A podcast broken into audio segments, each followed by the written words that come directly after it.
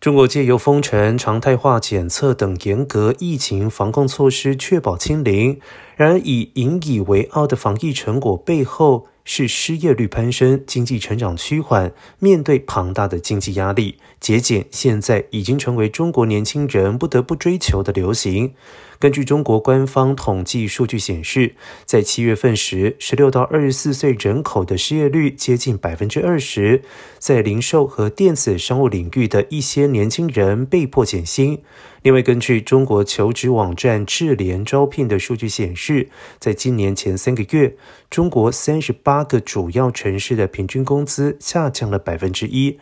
此外，中国人民银行最近一季的调查指出，将近百分之六十的人倾向。于增加储蓄，而不是增加消费或者是投资。这个数字在疫情爆发之前为百分之四十五。